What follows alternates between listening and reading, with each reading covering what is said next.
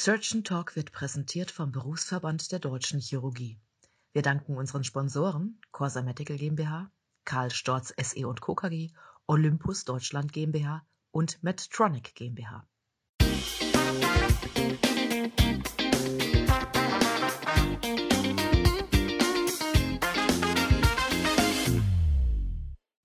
Hallo und herzlich willkommen zu einer neuen Ausgabe von Surgeon Talk, der chirurgische Podcast rund um alles, was spannend und aktuell in der Chirurgie ist. Mein Name ist Benedikt Braun und heute wollen wir uns nochmal mit einem klinischen Thema beschäftigen, das viele in und an unserem Fachgebiet doch irgendwie ganz besonders fasziniert. Wir merken das gerade auch bei unseren jüngeren Bewerberinnen, die dann häufiger nachfragen, ob das die Klinik auch anbietet. Wir sehen das aber auch in den Stellenausschreibungen. Da wird häufig Expertise in der Beckenchirurgie gefordert. Es gibt viele neue Publikationen. Kurzum, das Thema ist spannend und dem widmen wir uns heute. Und dazu habe ich heute auch einen äh, spannenden Gast eingeladen, mit dem ich das Thema besprechen will. Das ist Professor Hans-Georg Palm.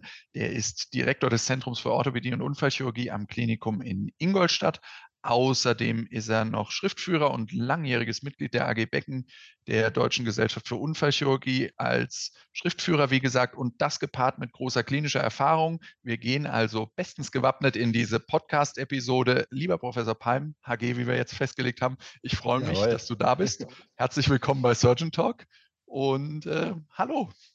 Ja, hallo, lieber Benedikt, liebe Hörer. Ich freue mich sehr, dass ich dabei sein darf und ich freue mich auf ein spannendes Gespräch.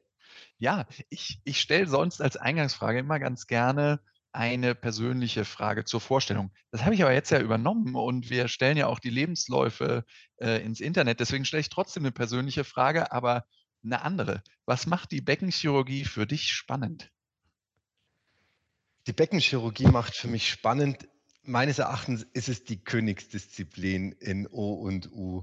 Denn äh, letztlich ist es ja so, dass wir alle anfangen, sag ich mal, in der klassischen Extremitätenchirurgie und äh, arbeiten uns dann äh, zum Körperstamm vor. Und ähnlich wie es in der Wirbelsäulenchirurgie ist, ist es auch so, dass es in, in der Beckenchirurgie äh, geboten ist, dass man wirklich äh, viel Erfahrung sammeln musste im Vorfeld und äh, gerade am Becken dieses dreidimensionale, das Vorstellungsvermögen ist, ist äh, einfach faszinierend. Und äh, da kam dann noch bei mir dazu, ich bin quasi in der ersten Ausbildung auch Allgemeinchirurg und nicht nur Orthopäde und Unfallchirurg. Und so hatte ich dann nach wie vor immer noch ein bisschen Bezug zur Unterbauchchirurgie. Und ähm, äh, Beckenchirurgie macht einfach Spaß, ähm, äh, sich mit diesem Thema auseinanderzusetzen. Sehr gut, das ist doch schon mal ein schöner Einstieg. Ja, siehst du, ich bin noch, ich, bei mir steht so Tibiakopf- und Gelenkfrakturen am, am Klingelschild. Da bin ich noch nicht ganz angekommen. Da muss ich noch, muss ich noch proximaler. Die sind aber auch nicht ohne. So eine Tibia-Kopffraktur auch mal von Dorsal zu versorgen, ist ja nicht ohne. Das war jetzt auch eher, eher im, im, im Spaß ein bisschen. Und ähm, glaube auch ganz wichtig, äh, das, das hatten wir auch schon mal besprochen und das, das merkt man doch immer wieder. Es gibt ja doch wenn wir, wenn wir jetzt sagen Beckenchirurgie, damit bin ich ja quasi einfach mit der Tür ins Haus gefallen, muss man ja doch so ein bisschen differenzieren. Wir wollen uns ja heute eigentlich um Beckenringfrakturen kümmern und nicht um, um Acetabulumfrakturen. Ich glaube, das ist vielleicht schon ein ganz guter Einstieg, dass wir da einfach mal vielleicht uns im Gespräch dran orientieren, wie wenn der Patient in der Notaufnahme zur, zur Tür reinkommt.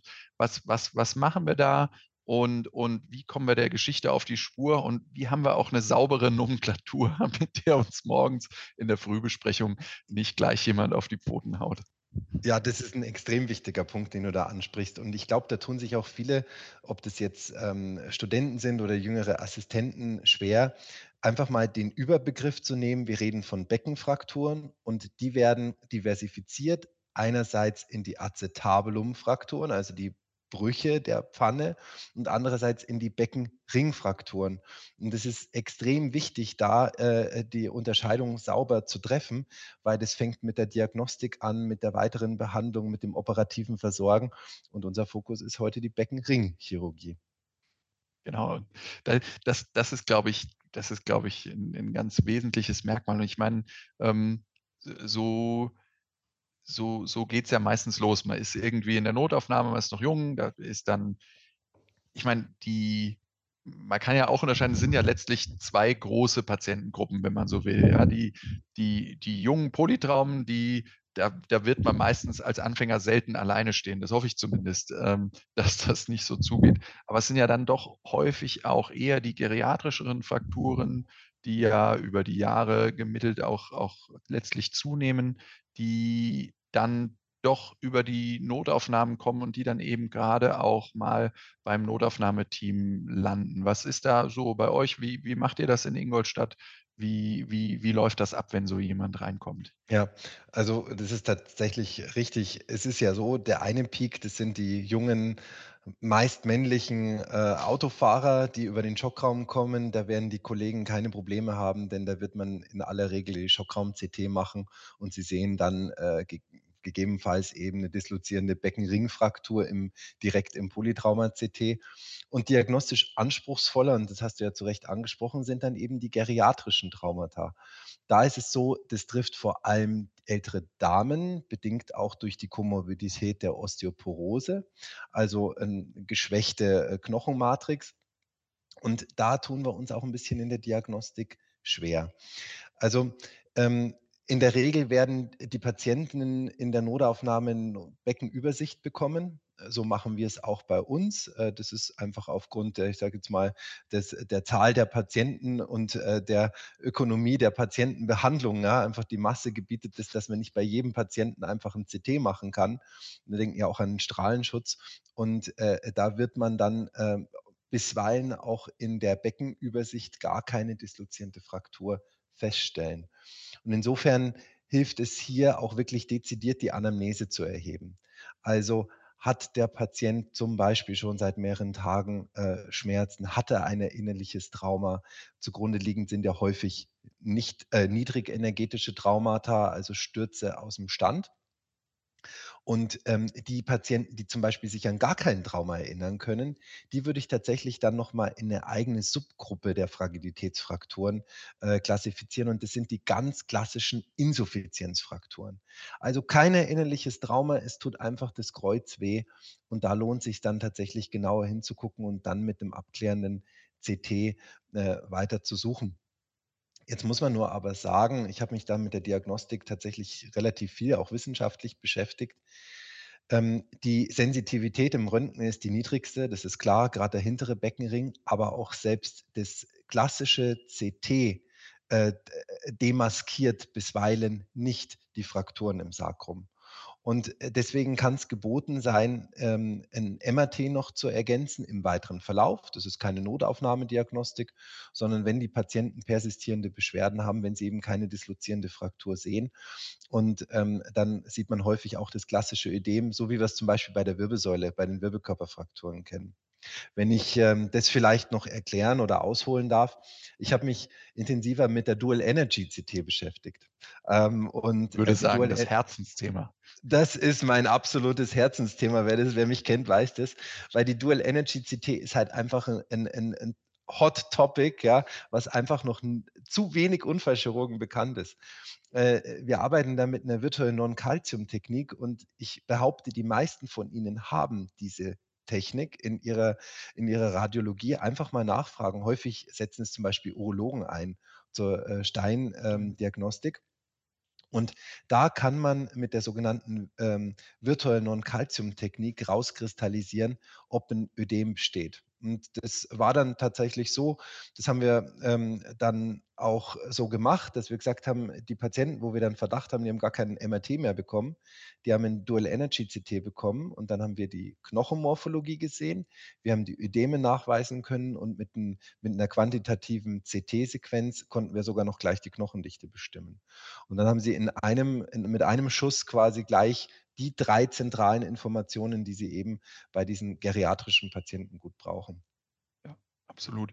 Noch ganz kurz nochmal zurück an den Anfang, nur wenn jetzt wirklich jemand in die Folge reinhört und denkt, oh, das, das interessiert mich jetzt brennend, Röntgenaufnahmen vom Becken, gibt es ja doch immer mal wieder Reibereien. Was, was braucht es da noch? Was, was ja. braucht es da, was braucht da nicht? Nur die Beckenübersicht oder? Das ist, also das ist äh, tatsächlich von Haus zu Haus unterschiedlich. Also, also äh, in der Regel werden Sie in Ihren Häusern die klassische Beckenübersicht machen. Ähm, die, die, ähm, die Inlet- und Outlet-Aufnahmen, die sind nicht in jedem Haus Standard. Ähm, äh, Sie müssen ja da auch dislozierende Frakturen erkennen können. Und das sieht man halt bei den altersgeriatrischen Frakturen eben nicht und äh, so ohne weiteres. Und deswegen hat es nur nicht ähm, äh, quasi, ja, sag ich mal, ist es kein durchgängiger Standard. Ähm, wichtig sind aber die Aufga Aufnahmen dann schon, dass man die grundsätzliche Technik beherrscht, wenn es dann um die OP geht, ja. Ähm, also da sollte, sollten Sie sich mit auseinandersetzen, dass Sie wissen, was ist eine Inlet-Aufnahme, sozusagen die Beckeneingangsebene di äh, diagnostizieren, um eben einen Versatz in der Horizontalebene und dann äh, äh, zu detektieren und äh, dann die Beckenausgangsebene, quasi die orthograde Strahl auf das Sakrum, um eben dann in vertikaler Ebene irgendeinen Versatz zu detektieren.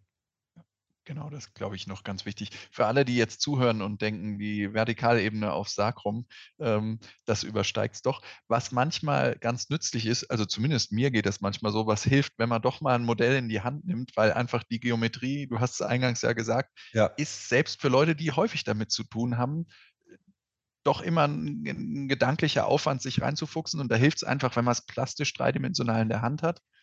Und ansonsten, wir packen auch noch ein paar Artikel in die Shownotes. Das hatten wir sowieso schon abgesprochen. Da gibt es auch Dinge, wo man das nachlesen kann. Oder man liest es bei der AO Surgery Reference nach. Da sind die Einstelltechniken für diese Fälle auch drin. Da kann man das ganz niederschwellig mal nachlesen. Das ist äh, total spannend und extrem hilfreich, wenn man mal da Kann ich, gewappnet ins Rennen kann geht. ich nur unterstreichen. Also äh, ich kenne genügend Operateure, die sich auch gerne noch ein Becken mit in die OP nehmen. Ja, das ist, ist, das ist ja das, was ich auch so als faszinierend beschrieben habe. Diese dreidimensionale Vorstellungskraft ist nicht so, das ist schon eine Herausforderung und dass man sich das einfach mal so vergegenwärtigen kann, einfach mal so einen Sau in die Hand nehmen und mal so ein bisschen durchspielen. Ja, Ja, und es liegt ja doch irgendwie, es liegt doch meistens irgendwo eins rum. Ja, das, ja. und dann äh, ist die Suche, wer hat denn mein Becken? Wer hat denn das Becken wieder geklaut? ja, oh ja, wenn sie personalisiert sind, dann wird es gleich, gar- dann wird's gleich zehnmal schwerer. Ähm, sehr gut, genau. Jetzt haben wir, haben wir unsere, jetzt haben wir unsere Diagnose gestellt. Wir bleiben mal noch kurz gedanklich vielleicht bei den, bei den geriatrischen Frakturen. Und dann ist ja auch die Frage, was machen wir jetzt? Müssen wir die, jetzt, jetzt sehen wir die Fraktur und das ist nur vorne so ein kleiner Schnipser fast am Sakrum. Was, Ja. was machen wir jetzt? Wie, wie ist, wie ist da euer, wie ist da euer Vorgehen? Mhm. Ah, Das ist tatsächlich hoch ähm, differenziert. Ähm, ich empfehle grundsätzlich erstmal die ordentliche Klassifikation. Die hilft tatsächlich extrem weiter. Also eine der tatsächlich etabliertesten Klassifikationen ist von Rommens und Hoffmann die äh, FFP-Klassifikation. Die ist seit Jahren etabliert und auch da haben wir in der AG Becken äh, Studien jüngst dazu gemacht bezüglich ähm, der, ihrer Reliabilität. Und ähm, also die äh, lege ich wirklich sehr nahe. Hat sie Möchte aber auch nicht- Ärzteblatt, ge- sorry, dass ich Ja, ins Wort ja, hat ja sogar Ärzte- ja, Ärzteblatt absolut. geschafft. Das Auch muss man als. Unfallchirurg Das muss man mal schaffen, ja. Arbeit erstmal schaffen. Ja, ja, genau. Also wirklich, die, die, die äh, würde ich wirklich, wenn wir jetzt zu dem Thema äh, Hörer haben, dann ist es Pflichtlektüre, sich die FFP-Klassifikation Fragility Fractures of the Pelvis ausgesprochen von römisch 1 bis römisch 4 mit Subklassifikationen, äh, sich die mal zu Gemüte zu führen. Also klare, klare Empfehlung. Und ähm, dann möchte ich aber auch nicht verschweigen, dass es ähm, jetzt auch, das ist vor allem im Bereich der ähm, Sektion Wirbelsäule äh, mitentwickelt worden, jüngst die OF-Klassifikation, ähnlich wie wir es an der Wirbelsäule kennen, ähm, äh, quasi Perspektive Sacrum als Teil der Wirbelsäule. Ähm, äh, da gibt es auch eine, eine neu etablierte Klassifikation und die hat auch so ein bisschen Besonderheiten. Da gibt es Modifikatoren und es gibt auch so ein bisschen, äh, da bin ich wieder beim Dual Energy CT oder bei der Kernspindiagnostik, das Thema, dass man auch so das Ödem mal mit aufgenommen hat, äh, was ich äh, als Bereicherung empfinde. Ja, das bildet die, die FFP-Klassifikation bisher nicht ab. Die hat dann wieder andere Entitäten, auf diese das Augenmerk richtet. Ja. Und dann erstmal aufnehmen, mobilisieren, je nachdem, was es ist. Jetzt mal angenommen, Ja, es ist wirklich, genau. wir, wir bewegen uns im FFB maximal 2b-Bereich quasi. Ja, genau. Also das ist tatsächlich so, ja, jetzt sind wir dabei. Jetzt haben wir den Klassiker. Also wir reden jetzt ja nicht von der grob dislozierten bisakralen Fraktur, äh, äh, also bilateralen sakralen Fraktur. Da ist es ja relativ schnell klar, was wir äh, zu tun haben. Aber wenn wir jetzt hier im Bereich der FFP2-Klassifikation äh, sind, dann sind es halt immer die Frakturen, wo man nicht so recht weiß, äh, operieren oder nicht. So. Und da äh, klares äh, Pro hinsichtlich der primär konservativen Behandlung, stationäre Aufnahme, gegebenenfalls, vielleicht wird es auch jüngst dann oder in, in naher Zukunft sich auch ändern. Ähm, Schmerztherapie extrem wichtig ähm, und Remobilisierung. Wir operieren ja nur deshalb diese älteren Patienten, weil unser Ziel es ist, die Patienten schmerzfrei remobilisiert zu bekommen. Und das ist ganz wichtig, dass wir dies äh, berücksichtigen in unserem äh, Behandlungsalgorithmus. Und insofern, Entschuldigung, alles klar. Ciao.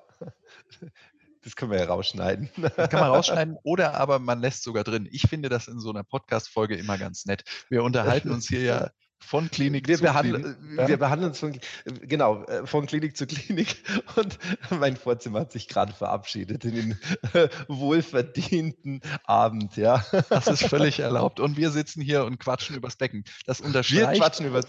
Das unterstreicht, wie relevant das Thema ist. Ich finde Ja, absolut, absolut.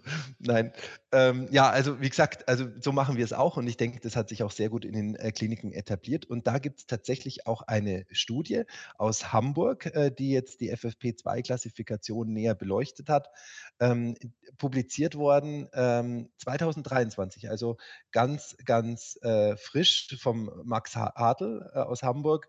Den können wir auch mal ganz herzlich grüßen. Und äh, er hat da in einem Follow-up von aktuell Moment 39 äh, Patienten mit 12,9 Monaten ähm, jetzt keine Überlegenheit der operativen Therapie feststellen können bei den FFP2-klassifizierten äh, äh, Frakturen und das entspricht auch meinem Empfinden. Ja. Ähm, man sollte dann operieren, wenn man merkt, man kriegt die einfach nicht schmerzfrei mobilisiert. Genau, ja, so, so machen wir es auch. Und ich glaube, das, das, das spielt sich ja jetzt auch zunehmend ein. Ich glaube, das ist in den, in, in, in vielen Köpfen, äh, finde ich, guterweise auch schon, schon drin, zumindest was, was so unser Zuweisergebiet anbelangt. Das, das sehen wir an den Zuverlegungen, dass die doch meistens sich erst melden, wenn, wenn, wenn, wenn die schon wirklich einen adäquaten Mobilisationsversuch hinter sich haben und dann sagen, ja. Leute, sorry, es, es, es geht halt nicht weiter. Mhm. Und dann ist es ja auch die richtige Indikation. Wenn die erst mal drei, vier Wochen irgendwo rumgelegen haben, dann, dann äh, hat, haben, sind, ist es ja einfach ein sehr mit Komorbiditäten behaftetes ja. ähm, äh, Patientenstamm, der, der einfach davon profitiert, früh wieder auf die Beine zu kommen. Ja, und es ist halt einfach so, das ist die Demografie, lehrt uns, es werden immer mehr Patienten davon betroffen sein. Ja. Immer mehr Patienten haben wir. Ähm, und dann haben wir aber auch die Patienten, diese, die wirklich diese Insuffizienzfrakturen, die, ähm, die diese klassischen Haarfrakturen haben, die, wo du sofort weißt, okay, die musst du abstützen. Und äh, da ist eine klare OP-Indikation gegeben und da operieren wir also äh, fast schon jeden zweiten Tag ein. Ja, ja das ja. Ja, gefühlt und ich glaube ja auch in den Zahlen wird es halt einfach, ja. wird's halt einfach mehr. Jetzt haben wir uns die ganze Zeit über die Notaufnahme und über die Klinik unterhalten. Ähm, jetzt haben wir aber auch sicherlich viele Hörerinnen und Hörer, die auch irgendwie als Notärzte unterwegs sind oder als Notärztin unterwegs sein wollen in Zukunft. Was gibt es da denn zu beachten für die Beckenringfrakturen? Sagen wir mal, vielleicht auch vor dem Hintergrund vor der neuen S3 äh. Ja, also spannendes, äh, wirklich total spannendes Thema. Das ist ja so ähnlich wie mit dem Stiffneck. Ja, da hat man dann äh, die Phase gehabt, naja, Stiffneck, Leute legt einen Stiffneck an und jetzt äh, kriegst du quasi vom Rettungsdienst Patienten, die immer einen Stiffneck angelegt haben. Ja, und dann stehen wir immer da, Stiffneck weg oder nicht oder trauen wir uns. Und äh, also das ist so der Klassiker. Und ich glaube jetzt, diese gleiche Entwicklung ist ja ja auch bei dem Pelvic Binder so, dass jetzt äh, sehr, sehr viele Patienten präsentiert werden mit dem Pelvic Binder. Und dann müssen wir uns über zwei Dinge unterhalten. Erstmal sozusagen ähm, Sinnhaftigkeit des Pelvic Binder und das andere ist natürlich dann auch, wie jetzt für die Kollegen dann in der Klinik, wie gehen wir am besten vor, wenn ein Patient einen Pelvic Binder angelegt hat. Ich, vielleicht fange ich mal damit mit letzterem an. Also Patient äh, kommt klassischerweise äh, verunfallt, ein PKW hat einen Pelvic Binder anliegend und ähm, und bedarf dann zum Beispiel einer Polytraumaspirale. Ja, das ist ja der Klassiker. Äh, und da mache ich das persönlich so, dass ich gucke, habe ich irgendwo einen Hinweis auf eine hämodynamische Instabilität, habe ich einen Hinweis auf eine, auf eine Instabilität im Becken, Hinweis darauf gehend, dass ich dann den Notarzt frage, äh, habt ihr da einen Hinweis gehabt oder wie war das, äh, das Trauma von, äh, von, von dem Patienten? Und ähm, sollte ich eben eine hämodynamische Instabilität haben oder höhere Hinweise auf eine instabile Beckenringfraktur, dann mache ich das tatsächlich so, dass ich im Scan den Pelvic Binder dran lasse. Muss aber wissen, dass äh, der Patient gegebenenfalls eine Open-Book-Verletzung haben kann. Also das Becken ist quasi so verletzt, dass, äh, dass ich vor allem im Bereich der Symphyse eine rein ligamentäre Verletzung habe. Und wenn ich den Pelvic Binder wegnehmen würde, dann wird das Becken aufgehen. Der Patient wird natürlich bluten. Und äh, für genau diese Entität hat sich der Clear the Pelvis Algorithmus etabliert. Also sollten Sie eine Diagnostik gemacht haben mit dem Pelvic Binder, müssen Sie den Pelvic Binder abnehmen und dann zusätzlich zum Beispiel ein Röntgenbild machen, äh, um das zu überprüfen. Oder wenn Sie anderweitig in den OP mit dem Patienten gehen, dann zum Beispiel mit der Durchleuchtung drüber gehen. Ähm, wenn ich jetzt keinen äh, höhergradigen Verdacht habe auf eine, auf eine hämodynamische Instabilität oder eine äh, ähnlich schwere Beckenverletzung, dann äh, gebe ich zu, dann mache ich den Pelvic Binder vor dem CT weg weil dann kann ich mir den äh, Clear the Pelvic, äh, äh Pelvis äh, Algorithmus sparen und mache dann das CT. Und wenn dann nichts ist, das Becken nicht aufgeht, dann ist es ja auch gut. Also mache ich es jetzt bei mir. Weiß nicht, wie macht ihr das bei euch? Ähnlich muss man sagen. Das ist ja, wenn man, wenn man so will, auch das pragmatische äh, ja. Vorgehen. Das ist, es spart doch einigen, vor allen Dingen, wenn es mit, mit einer sehr niedrigen Hemmschwelle angelegt ist, erspart doch einigen den zusätzlichen Schuss in der Reproduktionsorgansgegend und ähm, man muss ja auch dazu sagen, äh, wenn da jetzt mal wirklich einer dabei wäre, um Himmels Willen, wo man es nicht hätte erkennen können, der dann so schlecht dran ist, dass er danach kreislaufinstabil ist. Und das ist ja wirklich, ich glaube, ein verschwindend geringer Prozentsatz der Patienten, denen man von außen wirklich gar nichts ansieht, die dann sofort ja. schlecht werden. Dann sind ja die meisten ähm, Pelvic Binder auch so, dass man die also man macht die ja auf, aber die sind ja trotzdem noch drum, die sind auch schnell wieder, wieder zu ja. in dem Fall. Absolut. Da sind wir ja auch schon gleich bei dem Punkt, den ich vorher angesprochen habe, mit der Sinnhaftigkeit des Pelvic Binders. also ich habe mich da tatsächlich mal ein bisschen so auseinandergesetzt, auch ein bisschen vor dem Hintergrund dieser wirklich äh, lesenswerten S3-Leitlinie, die jetzt jüngst rausgekommen ist. Und ähm, es ist halt so, wenn wir jetzt wirklich mal das runterbrechen, wem bringt der Pelvic Binder etwas?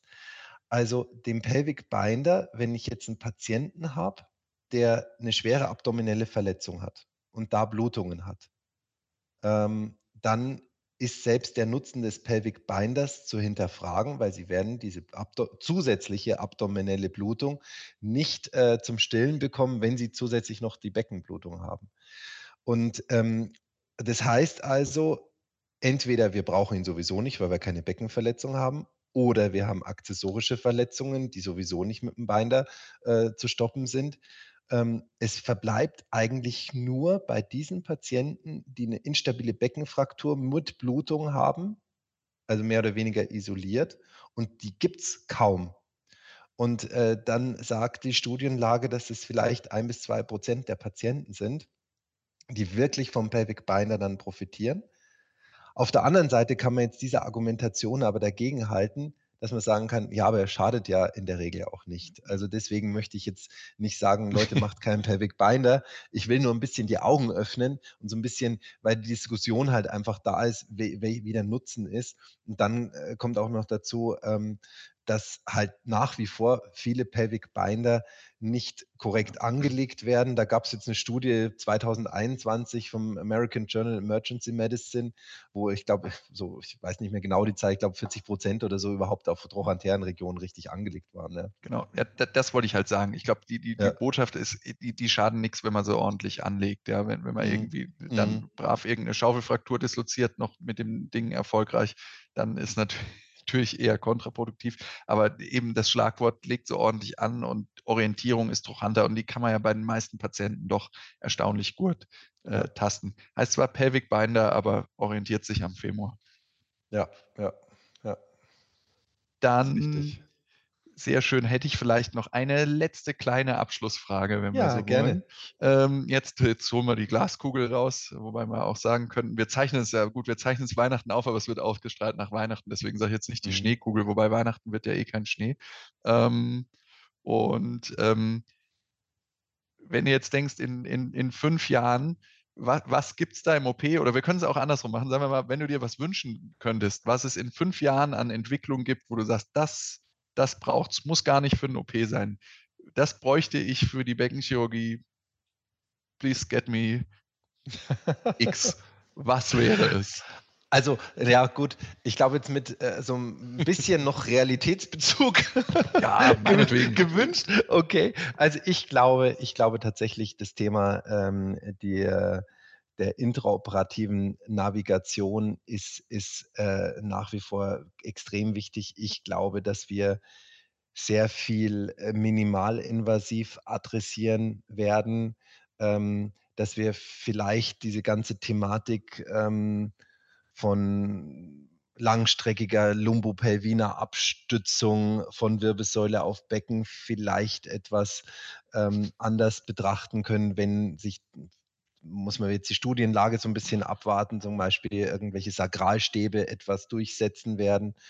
Ähm, eher minimalinvasiver, vielleicht auch ein bisschen konservativer ähm, aufgrund der demografischen Entwicklung. Ähm, und äh, vielleicht auch noch so ein bisschen auch tatsächlich den Fokus, und das jetzt hart für einen Unfallchirurgen, aber auch mal so ein bisschen die Komorbiditäten und Komplikationen im Auge zu behalten, dass die ein bisschen niedriger werden dann. Ja, aber es ist ja auch wirklich so. Also man muss ja sagen, äh, diese ganze orthogeriatrische Co-Management-Geschichte, davon profitieren die Patienten ja schon. Und, ja, ähm, absolut, absolut. Also ich bin auch sehr dankbar, dass wir hier in Ingolstadt ähm, eine ähm, extrem gute äh, Sektion für Alterstraumatologie haben. Und da arbeiten wir wirklich Hand in Hand mit den Geriatern. Und das ist leider eben nicht in der Breite so etabliert. Und ähm, also äh, sowohl wir profitieren davon, aber vor allem unsere Patienten. Und dafür bin ich sehr dankbar. Ja, das ist ein, das ist ein gutes Fazit. So geht es uns nämlich hier auch. Und äh, falls unser, unser Chefgeriater reinhört, Armin, wir sind dir sehr dankbar für deine Arbeit. Also es ist gar kein so schwerer Wermutstropfen für die Unfallchirurgen, wie man es wie vielleicht meinen würde. ähm, ja, prima. Ich glaube, man konnte wirklich gut merken, wie wichtig das Thema ist. Und ich glaube, wir können uns dazu sicherlich auch noch eine ganze Weile länger unterhalten. Wir wollen aber auch nicht unsere Zeit für die Folge komplett sprengen. Deswegen, HG, ähm, ich habe mich gefreut, dass du äh, da warst. Wie gesagt, wir stellen auch noch ein paar äh, Links, Schrägstrich Artikel in die Shownotes für alle, die mehr Interesse haben. Die können da reinschauen. Ansonsten könnt ihr auch über die bekannten Wege äh, in Kontakt mit uns treten, wenn es Fragen oder Wünsche gibt. Denn das war's für heute von Search Talk, dem chirurgischen Podcast. Ich hoffe, es hat euch gefallen bei Fragen oder Wünschen zu zukünftigen Themen und oder Interviewpartnern schreibt gerne eine kurze Mail an mich oder schreibt uns eure Meinung zu diesem Thema unter www.surgeontalk.de, surgeon-talk.de natürlich. Ich bedanke mich fürs Zuhören und freue mich jetzt schon auf die nächste Ausgabe von Surgeon Talk zusammen mit euch, euer Benedikt.